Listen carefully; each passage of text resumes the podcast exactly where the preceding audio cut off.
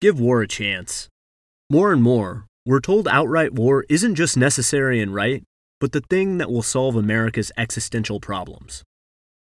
Robert Kagan, neoconservative writer and husband to Deputy Undersecretary of State Victoria Nuland, wrote a piece called The Price of Hegemony in Foreign Affairs last week that was fascinating. If I'd written his opening, people would denounce me as a Putin concubine. Although it is obscene to blame the United States for Putin's inhumane attack on Ukraine, to insist that the invasion was entirely unprovoked is misleading.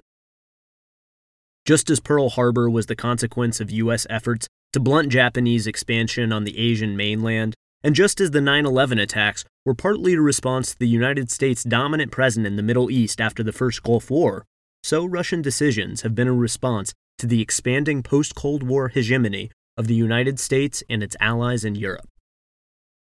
Kagan went on to make an argument straight out of Dr. Strangelove. Instead of doing what some critics want and focusing on improving the well being of Americans, the US government is instead properly recognizing the responsibility that comes with being a superpower.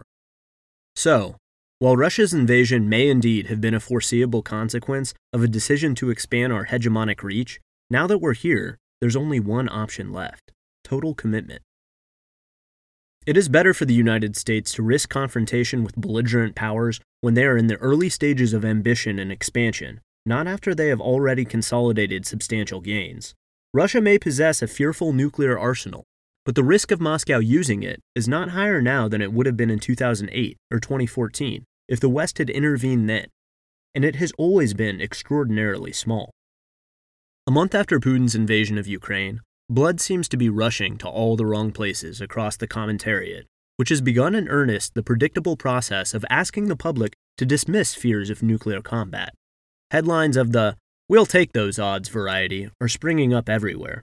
From the Seattle Times, atrocities change the nuclear weapons calculus, to Radio Free Europe, former NATO commander says Western fears of nuclear war are preventing a proper response to Putin, to Fox, which had on Sean Penn, of all people, to say to Sean Hannity, countries that have nuclear weapons can remain intimidated to use them, and we're seeing that now with our own country. This is fast becoming a bipartisan consensus. Check out Republican Adam Kinzinger's recent comment. If we let nukes prevent us from action, then expect literally every country to try to get nukes in next few years.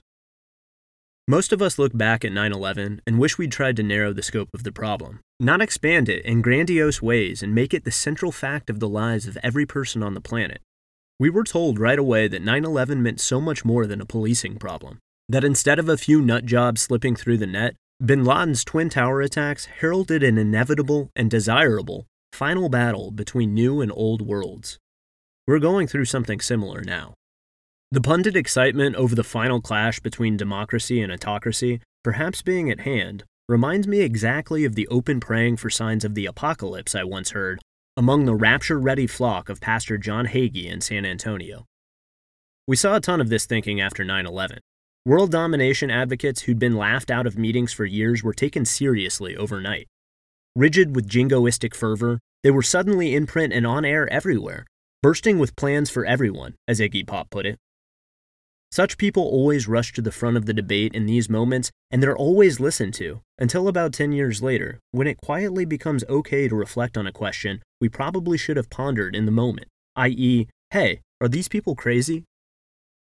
At the outset of the Ukraine invasion, American talking heads with near unanimity insisted there would be no calls for direct military involvement. We were told even the most hawkish elements in the West just wanted to supply Ukraine with weapons and give them a chance to fight back against a brutal invader. That stance held for less than a few weeks. Messaging moved more toward open calls for war in distinct phases. The first came via a flood of stories about how the invasion had revitalized or restored faith in the American project. To some, Putin's march into Ukraine, whatever else it might mean, first and foremost validated every dumb foreign policy idea America ever had.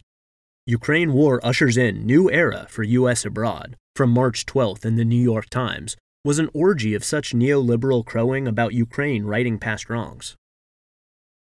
The post 9 11 war on terror period of American hubris and decline is now behind us, declared Obama's former Deputy National Security Advisor, Ben Rhodes, echoing baseball star George Brett's famous quote about hemorrhoid surgery in the 1980 World Series My pain is all behind me now.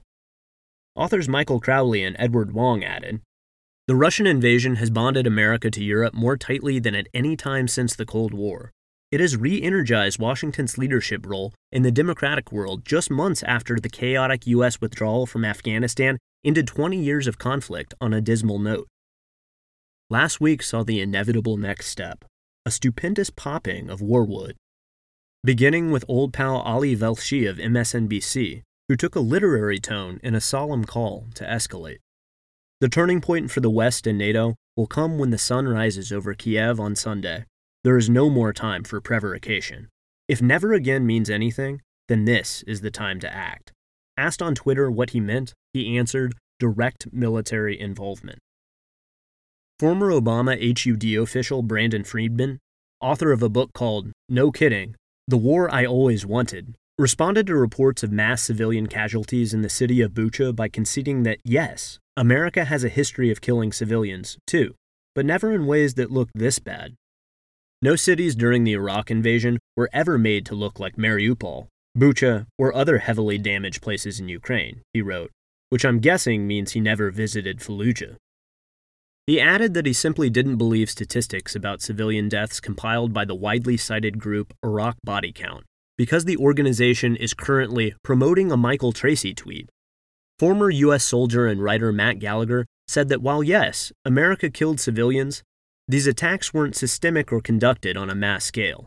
He quickly deleted the comment. The aforementioned Kagan didn't even try to throw a hat over the thrill 9 11 once gave him. In editorial after editorial after the bombing, he tried on all Churchill poses he'd clearly spent years practicing. An October 2001 Washington Examiner piece called The Gathering Storm breathlessly declared I'm highlighting that word because a breathless tone is such an unfailing feature of soon to be disastrous war takes that the Afghanistan invasion would just be an appetizer to the much larger plan of military conquest he'd seen in his dreams. No one can imagine that the latest anthrax attack is the terrorist's last move, he wrote, jumping the gun just a tad factually on the anthrax front, but hey, he was on a roll. By the way, it's exactly in moments like these, when passions are running hottest, that the worst reporting mistakes tend to take place. I bring this up because people are already screaming for a reaction to reported incidents in places like Bucha or Mariupol. Sometimes it pays to wait a few weeks on such faraway controversies. In any case, Kagan after 9 11 argued even if only part of what we have suggested in fact materializes, we will need to beef up our military capacities far beyond what is currently planned. Everyone remembers what came next. People like Kagan, co author Bill Kristol, Don Rumsfeld, Paul Wolfowitz, and David Frum insisted that what could have been dealt with as a localized problem instead required a massive open ended global militarization project with accompanying totaler Krieg. What kind of total war? The intellectuals back then had a notion ready for deployment with a few tweaks to famed articles like Samuel Huntington's Clash of Civilizations, the United States could embark upon a lengthy project of democratizing the planet, especially the backward Muslim parts. Clearly, we were told, the reason 9 11 had taken place was that we had not been vigilant enough in eliminating ancient cultures by force and replacing them everywhere with freedom. This was the same xenophobe insanity that had led people like William Westmoreland to explain that the Oriental doesn't put the same high price on life as the Westerner. While we were dumping poison and CBUs and napalm and 7,662,000 tons of explosives all over Indochina, part of our effort to bomb them back to the Stone Age, as Air Force General Curtis LeMay once put it. As Chris Hedges wrote recently, the basically racist notion that foreigners are savages and only understand force is a consistent feature of pre war propaganda. Former CIA chief and defense secretary Leon Panetta, who incidentally works for a firm that lobbies for Raytheon, went on CNN recently to say, I think we need to understand that there is only one thing that Putin understands, and that's force. The notion that someone else's insanity could cure your own ought to be limited to the thinking of people who live in padded rooms. Sadly, it isn't. Even before Putin invaded Ukraine, we saw open longing for a chance to give leadership read military intervention, a chance again. This was the thesis of Bret Stephens' article, Bring Back the Free World, way back on January 25th. Stephens decried an America so obsessed with its own sins that it was helping the autocracies of the world make democracy seem divided, tired, and corrupt. What was needed, he wrote, was a restoration of the concept of the free world, a way to bring back its clarifying power and moral force. Viewed through this lens, Ukraine is almost good news because it will help America rediscover its proper destiny as a world hegemon. This is America's I'm your destiny moment. Now, all of the same people from before are out of the woodwork again, with the likes of Bill Kristol and Benjamin Wittes saying the crazies are the ones who worry about escalation, like we don't have 70 years of managing nuclear risk with Russia or something. As time passes, it seems there's less and less of a chance of negotiating an end to the war in Ukraine in a way that might keep the problem localized, because that will leave the global clash unresolved. Analysts and think tankers have already moved past Ukraine in their minds to a future reorganization of Earth. So, into the apocalyptic throwdown script we return.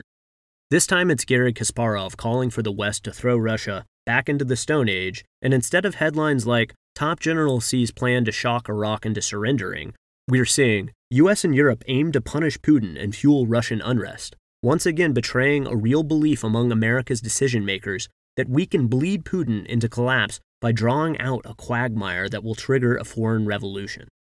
No one even seems willing to hint at what a long shot bet that is. It's taken for granted that a global everywhere war is a sound and necessary plan. The fact that Putin's own instructively catastrophic misread of how easy foreign conquest would be is sitting before all of these people makes all this even more amazing. For most of the 90s living in Russia, I found myself gaining an appreciation for America. I thought, as messed up as our country is, at least you can't openly pay bribes in court, and people aren't often boiled alive when hot water pipes burst under sidewalks. Then I went home not long after 9 11, and watching George Bush, soon found myself missing Russia, thinking, at least Boris Yeltsin was too busy drinking and stealing to try to conquer the planet. Now the worst of both worlds are on a collision course. People like Igor Strelkov are shouting the Russian equivalent of Bring It On to the free worlders, and armchair warriors like Robert Kagan are shouting their own provocations back. God save us from people who dream big without the brains to match. Thanks for listening to the audio version of this article. For more, visit taibbi.substack.com.